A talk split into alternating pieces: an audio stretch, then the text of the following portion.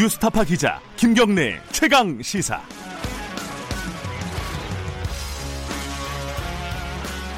네, 김경래 최강 시사 2부 시작하겠습니다.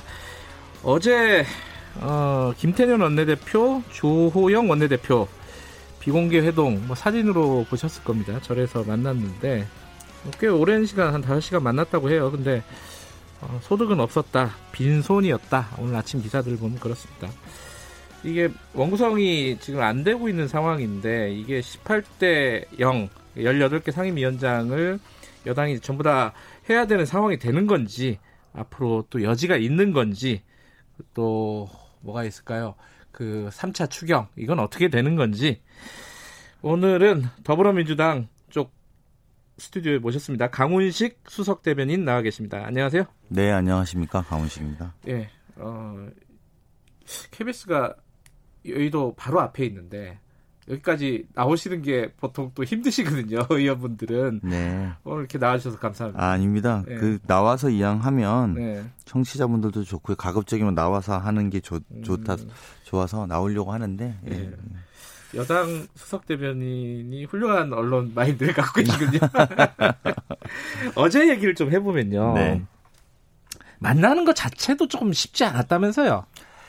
사실 여러 가지가 있었죠. 이게 좀 네. 지나서 하면 이제 벌써 한 음. 7, 8일 된 것 같습니다. 조영 네. 대표께서 사찰을 돌아다니신 지는. 네, 네. 근데 저희로서는 바로 찾아서 왜, 왜 찾아서 가면 그때 못 갔겠습니까? 그렇겠죠. 갈 수는 있었을 네. 텐데 그것보다도 이게 원래 그 열차에서 탑승하는 순서 내리는 순서가 있거든요. 그러니까 저희가 만약에 일주일 전에 갔으면 못 오셨을 겁니다.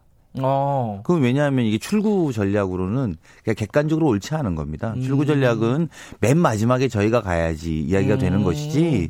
그래서 예를 들면 어, 조영 대표가 자리를 비우면 뭐 초선들이 먼저 이야기하고 중진도 말하고 마지막에 이제 김종인 대표가 가서 이야기하고 그리고 이제 여당 협상 파트너가 가서 말씀해서 음. 올라오는 모양새가 모양새에 대한 도리죠. 근데 음. 저희가 먼저 가버리면 다른 분들이 머쓱해지지 않겠습니까? 그래서 네. 어, 저희가 이제 이런 것에 대한 논의도 뭐 저랑 개인적으로 원내수석 부대표랑도 이야기를 했었고요. 음. 그래서 그런 순서들을 좀 기다렸던 측면들이 있고 네. 그래서 김종인 대표가 만난 다음부터 저희 어, 그 원내 지도부에서는 아마 좀 적극적으로 이제 우리 주영 대표 모시고 와도 되겠다. 음흠. 이제 이런 생각으로 갔습니다. 이게 이것이 무슨 내용이 준비가 돼야 된다거나 이런 문제는 아닙니다. 이미 협상의 내용들이야 양쪽이 양보할 만큼 양보한 결과값을 가지고 지난번에 어, 진행을 했던 부분이기 때문에 근데 마치 이제 오늘 아침에 보도를 보니까 또는 뭐 통합당에서 나오는 내용은 새로운 내용은 없었다. 뭐 그렇죠. 이렇게 이야기하는데 새로운 내용이 준비 안 돼서 그동안 일주일을 기다린 건 아닙니다. 이미 음. 어떻게 보면 그 당도 어, 주호영 대표에 대한 절차를 밟았던 거고요. 네. 또 우리도 우리대로 그것들을 기다려서 오히려 저희는 좀 더 서둘러서 왜 하지 않았을까. 바로 대표가 조영 대표가 음. 자리를 비우면 바로 적극적으로 좀 모시고 오고 저희도 그랬으면 더 좋았을 건데 이런 생각이 있었고요. 지금은 이제 그런 것들은 다 아, 협상 내용은 이미 정해져 있는 것들입니다. 그래서 음. 아마 어제 자리도 제가 아침에 통화를 좀 해보니까 음. 뭐 실제로도 설득을 위해서 이제 돌아오셔라. 돌아오셔서 원 복귀하는 것이 중요한 것 아니냐. 이런 것들의 취지로 말씀을 드린 것 같고요. 어, 아마 제가 볼 때는 보도는 내일 온다고 하는데 빠르면 뭐 오늘에도 음. 올라오실 수도 있을 것으로 보입니다. 근데 지금 말씀하신 것만 얘기하면은 한 10분이면 끝날 것 같은데 다섯 시간을 얘기를 하셨잖아요. 네, 네. 그럼 다섯 시간이면 꽤 많은 얘기를 한 것 같아요. 그렇죠, 그렇죠. 그러면은 어떤 접점 뭐 이렇게 딱 공식적인 합의가 아니더라도 음. 어느 정도 방향이라든가 협상의 방향이라든가 이런 것들은 좀 잡았다 이렇게 볼 수도 있는 거 아니에요? 어, 뭐 서로 간의 이견도 확인했을 테고 음. 또 접점을 확인한 그러니까 또 필요한 부분을 찾은 부분도 있었을 거라고 봅니다. 근데 네. 그거 이전에 이렇게 한 다섯 시간 이야기하는 걸 여러 번 하셔야 됩니다. 그러니까 서로 네. 그렇습니다. 그러니까 왜냐하면 너무 다른 두 당이 음. 어쨌든 무언가의 합의의 산, 산출 또 결과를 도출해야 된다라고 본다면 네. 뭐 폭넓은 이야기를 나눴다고 제가 듣긴 했습니다만 네. 뭐 국정 운영 전반이라든지 또 국회 운영 전반에 대한 폭넓은 의견을 나눴을 것, 어, 나눈 것으로 이야기는 들었고요. 다만 결과 그럼 뭐가 있는 겁니까? 이제 언론은 그렇죠. 그게 관심사 아니겠습니까? 결과가 궁금하죠. 네, 근데 네. 그거는 별로 없는 걸로 보입니다. 근데 다만 음. 어, 상임위원 명단들을 제출한다고 하니까요. 그리고 음. 조영 대표가 다른 언론에서 제가 본 걸로는 간사단을 중심으로 운영하겠다. 음. 그리고 상임위원 명단을 제출한다는 것은 적어도 이번 주에 원구성이 되지 않겠느냐. 음. 이렇게 좀 보고 있습니다. 그러면요. 이제 어, 역시 또 궁금한 게 결론인데 18대 0다 가져가라. 이 기조가 계속 유지가 되고 있는 거예요? 야당은 그런 걸로 주대표는 그런 걸로 민주당이 봅니다. 결정을 해야 되는 거잖아요. 공이 넘어간 거잖아요, 민주당으로. 네, 네. 결정이 어떻게 지금 어, 가닥이 잡혔습니까?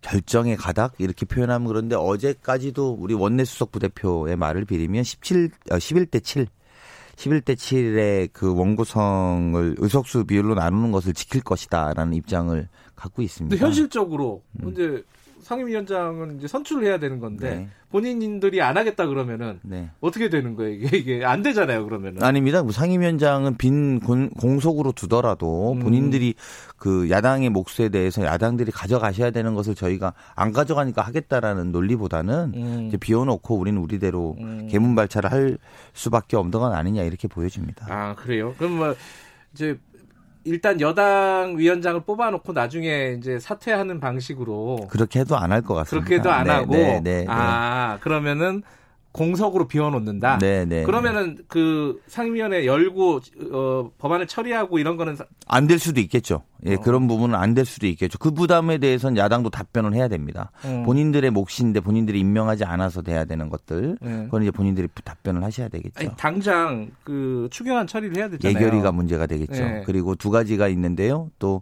예결위를 하기 위해서 해당 상임위에서 예산을 심사해서 네. 예산결산위원회에 올리는 안이 있는데 네. 이 부분 에 대해서는 약간 논쟁의 여지가 있답니다. 즉 음. 예결위에서 전체를 다 할 수도 있다라고 하는 유권 해석도 가능하다는 아, 주장이 있어서요. 네. 근데 그거는 좀더더 국회 사무처라든지 유권 해석을 좀 더 해봐야 될 몫이 남아 있는 것 같습니다. 음. 그것과 별도로 그러면 예결위원장을 어떻게 할 거냐 이건 좀 그렇죠. 다른 문제거든요. 네. 그래서 그거는 저희로서는 고민이 깊어지는 지점입니다. 왜냐하면 크게 국회 기능이 입 법과 예산 두 예. 가지고 예. 그런 면에서 입법을 법사위원장하고 또 어, 예산을 예결위원장이 하는 걸로 볼 때 우리가 법사위원장은 우리 당이 가지고 네. 또 예결위원장을 야당이 준 것인데 네.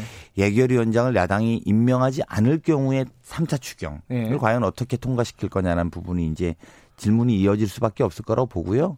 이 대목은 저희가 심각하게 고민됩니다. 즉 고민된다는 것은 one point one point라도 이번에 임명을 해서 위원장을, 위원장을 예. 임명을 해서 이 문제를 통과시킬 것인지 예. 아니면 마지막까지 좀 더 물론 노력은 전제하고 음. 있습니다만 야당이 와서 해달라라고 요청을 하겠습니다만 예. one point 여부는 저희로서 고민이 깊어집니다. 위원장이 없으면 통과는 안 되는 거예요 이게 법적으로? 그 위원장은 꼭 필요한 아, 걸로. 그러면 예. 뭐 어쨌든 가장 최소한 예결위원장은 있어야 되는 거네요 추경을 통과시키려면 그렇습니다. 그죠? 그렇습니다. 그걸 원 포인트라도 할지 네. 요거는 고민을 하겠다. 고민은 해봐야죠. 음.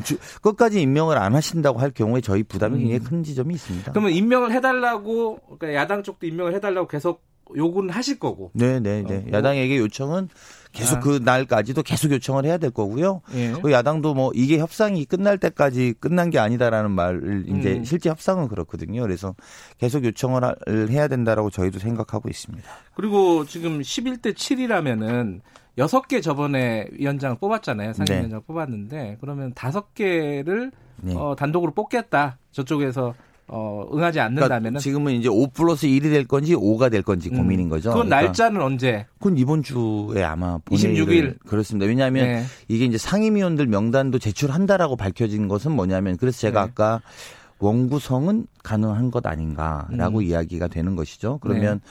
어, 야당도 이제 상임위원장을 제출하고 간사 중심으로 운영하신다고 하신 최소한 거기까지는 주 대표께서 밝히셨으니까 네. 그럼 이제 구성안은 나오는 거라는 거죠. 음. 그렇게 되면 남는 것은 반대로 야당 몫의 7명의 상임위원장 자리만 비는 겁니다. 네. 나머지는 다 구성이 되는 거거든요. 네. 그렇다라면은 이번 주에는 선출할 수 있는 곳, 즉 가합의 안으로 음. 가합의 안으로 야당이 가합의 저희는 합의라고 주장하고 있습니다만 안으로 합의된 저희 목 5 플러스 5, 5는 기본적으로 하고 네. 여기에 예결위원장을 어떻게 할 것인가.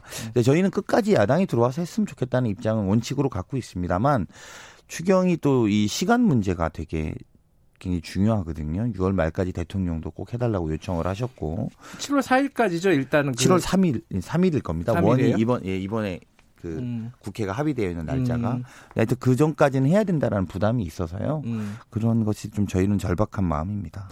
어쨌든 그러면 이제 어, 원내 어, 수석 대변인께서 이렇게 말씀하셨으니까 다 정리가 된 거네요. 일단은 그죠? 어, 일단 다섯 개 상임위원장은 26일 날 뽑을 거고 저희들의 방침은 정해진 네. 것이죠. 그렇죠. 예. 그리고 플러스 1 음. 어, 예결위는 뽑을지 말지는 고- 마지막까지 고민하겠다. 네, 그죠? 네, 네. 위원장을 뽑을지 말지는 여당이 그걸 원 포인트로 할지 말지는 네. 나머지 것들은 어, 일단은 공석으로 놔두고 간사 간의 협의로 진행을 하겠다. 네. 일단 그러니까 이제 요- 제가 요거네요, 말씀드리는 예, 물론 물론 우리 당에도 18개를 다 하자는 의견이 주- 좀 있습니다. 있겠죠. 있, 네, 있습니다. 예. 그리고 이렇게 에, 특히 이제 지지하시는 분들은 왜 이렇게 답답하게 에, 이 그렇죠. 결과값에 끌려가느냐 이런 요청을 하는 부분이 있는데? 예.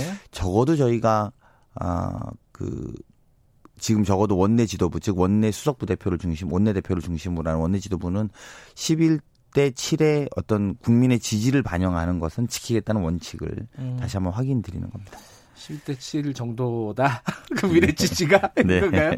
어쨌든 18개를 독, 독식이라고 표현하면 뭐 그렇겠지만 어쨌든 다 가져가면은 거기에 대한 부담감 때문이겠죠, 아무래도. 그렇습니다. 근데 이것도 한번 생각해 주셔야 되는데 예. 마지못해서 그러니까 그 18개 다 가져가라는 말은 결국은 이제 그리고 나서 바로 이어서 우리 그 어, 야당의 수석 부대표도 그런 표현을 썼던데 의회 독재다 이렇게 말하더라고요. 음. 의회 독재를 하든지라고 이야기를 하던데 저는 그런 식의 프레임을 만드는 것 아닌가라는 걱정도 됩니다. 통합당 쪽에서요. 그렇습니다. 음. 그러니까 야당의 이게 뭐 독재 프레임을 만드는 수순 음. 아닌가 18석을 다 가져가라는 이런 부분에 대해서는 그런 지점이라 보고요. 과연 이제 독재라는 말이라는 표현에 대해서도 우리가 한번 되짚어 봐야 되는데 독재는 보통 세 가지가 전제될 때 독재라고 합니다. 첫 번째는 국민들이 투표로 뽑지 못할 때입니다. 음. 그 예전에 우리 전두환 대통령 네. 때 체육관에서 사람들 뽑고 이러지 네. 않았습니까? 두 번째는 언론이 어, 언론을 통제 가능할 때 그렇습니다. 음. 네. 근데 지금 아시겠습니다만 우리나라 역대 언론 환경이 가장 자유롭다라고 할 때 우리 그 김경래 잠깐 기자님께 더잘 아실 텐데 이렇게 불리고 있고요.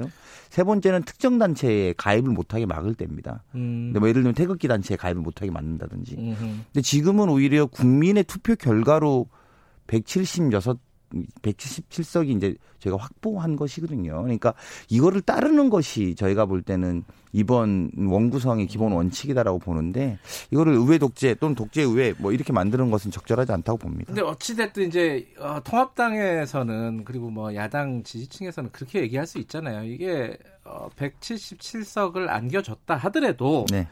어, 이게 협상이란 게 있는 거고 어, 서로 간에 이제 파트너가 있는 건데 특히 이제 법사위원장 같은 경우에는 조금 더 협상을 해서 예컨대 뭐 좀 나눠서 하든가 음. 기간을 좀 나눠서 하든가 뭐 이런 어떤 얘기들이 또 나오잖아요 미래통합당에서 네, 그런 네. 건 받으실 생각이 전혀 없으세요? 근데 그두 가지가 문제가 됩니다. 첫 예. 번째는 1년씩 나누어서 할 수 있지 않느냐? 1년 이런- 혹은 뭐 전반기 후반기. 예, 예. 저- 그러니까 그 부분에 대해서 말씀해 1년으로 나누는 것은 국회법을 위반. 아 그렇게 되나요? 예, 어. 위원장의 경우에 임기를 2년으로 한다. 이렇게 국회법에 규정되어 예. 있다라는 말씀드리고 싶고요. 두 번째는 전반기 하반기로 나눈 것은 약간 월권입니다. 왜냐하면 음, 이게 하반기 원구성이라는 건 다음번 대통령 선거 다음에 하게 돼 있습니다. 음흠. 그러니까 이거는 지금 한다라는 것은 굉장한 월권의 의미를 가지고 있다라는 것이죠. 그거는 음. 하반기 원구성이 원내대표들이 합의될 사항인데 그걸 전반기에 한다. 이거는 또 그 자체로도 어, 문제가 될 수 있습니다. 그래서 음. 이두 가지 다 적절하지 않다는 점 어, 말씀드리고 싶고요. 두 네. 번째는 그 우리 김, 김경래 진행자님께도 여쭙고 싶은데 우리가 지난번 20대 국회에 예. 기억나는 상임위원장이 여당이 맡았다거나 야당이 맡았거나 난 우리 국민들 중에 머릿속에 기억나는 건 딱 두 개밖에 없습니다. 왜냐하면 다른 데는 제가 국토교통위원이었거든요. 예.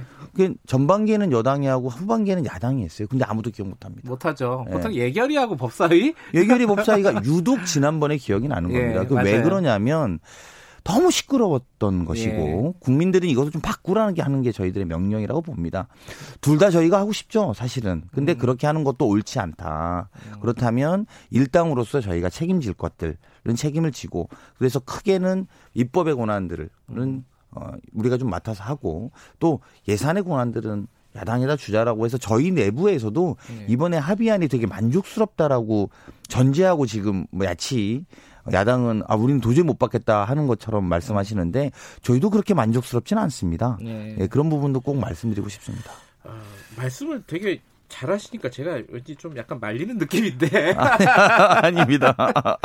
근데 이게 야당에서 불만을 가지는 게 원구성도 원구성인데 어, 국회가 21대 국회가 열리고 나서 뭐 그 전에도 그렇고 좀 독주의 느낌. 그 독주라는 게 결국은 이제 뭐 그 검찰 개혁이라든가 뭐 과거의 사건들을 정리하는 그런 것들 이런 것들에 대한 문제 제기들이 쭉 있잖아요 야당에서도 근데 그런 부분에 대해서 좀 당 차원에서는 어떻게 생각하고 계세요 좀 우려나 이런 것들은 없으십니까? 그러니까 야당에서 네. 법사위원회를 하지 않으면 여당이 독재할 것이다 네. 독주할 것이다 독주할 것이다 그게 이제 뭐 여러 가지로 그러니까. 나타나는데 그 중에 대표적인 게뭐 윤석열 총장을 뭐 이게 해임하려는 그런 시나리오 아니냐 뭐 이런 것들이 다 연결되는 거잖아요 사실 그런 걱정 많이 안 하셔도 됩니다 네. 왜냐하면 최근에도 이재찬 대표가 윤석열 총장이 거치 문제를 거론하지 말자 네. 이렇게 이야기한 것입니다 176석이라는 건 저희로서도 되게 엄중하기도 하고 음. 그 힘의 크기는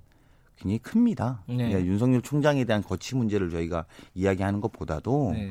또 그런 것들을 하려고 법사위원장을 가져와야겠다라고 생각하는 것은 저는 큰 오판이다 이렇게 네. 생각합니다. 오히려 생각해 주셔야 될 건 이겁니다. 야당이 왜 이렇게 법사위원장을 가져야 되느냐 라고 음. 보면 고난 딱 하나 때문입니다. 체계작구 심사권입니다. 그러니까 그럼 음. 체계작구 심사권을 갖고 뭘 할 수 있느냐? 최대 300일까지 법을 통과 안 시켜줄 수 있습니다. 네. 예. 그러면 그건 뭐냐? 앞으로 남은 600일의 문재인 대통령의 임기 중에 300일을 붙잡고 있겠다는 겁니다. 음. 그 이상도 이하도 아닙니다. 그것 말고는 왜 필요합니까? 그럼 그거 빼고 가져가라니까 그건 또 안 한다고 하는 거 아닙니까? 네. 그럼 그 무슨 말이냐?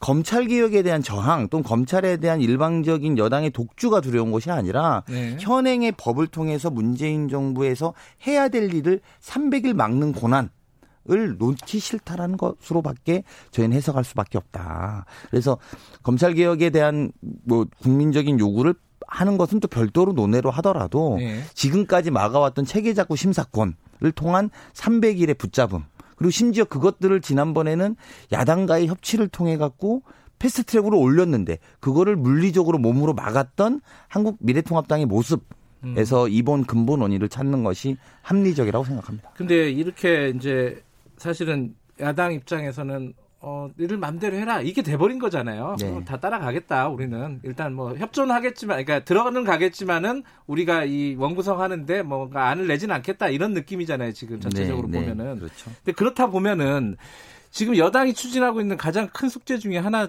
하나가 이제 7월에 공수처가 있잖아요. 이럴 때 이제 후보 추천위원회 같은 경우에서 아예 막혀버리는 그러니까 7월 출범 자체가 안 돼버리는 음. 추천위원회 구성도 안 돼버리는 음. 이런 상황이 분명히 올 거란 말이죠. 음. 이런 것들 때문에라도 뭔가 협상이나 이런 것들의 여지가 좀 있어야 되지 않느냐. 난 전략적으로라도 그거는 그런 의견에 대해서는 어떻게 보세요? 아, 그거는 굉장히 위험한 발상입니다. 즉 네. 원구성의 합의가 안 되면 공수처의 후보 추천도 안 할 거다. 음. 이게 또 연계하는 거거든요. 그렇죠, 그렇죠. 이제 야당이 그런 연계 방식들에 대해서 아, 야당이 연계하겠다고 얘기한 건 아니지만, 건 아니죠. 그러니까 아니지만, 그러니까 제가 예. 무슨 말인지 압니다. 예. 근데 그렇게 하는 것은 굉장히 위험한 발상이라고 봅니다. 공수처는 음. 공수처대로, 음. 원구성은 원구성대로 이야기해야 되는 것이지 원구성이 내 입맛대로, 즉 다른 것도 아닙니다. 법사위원장을 나 안 주니까 네. 나는 다른 거 다 비토할 거야.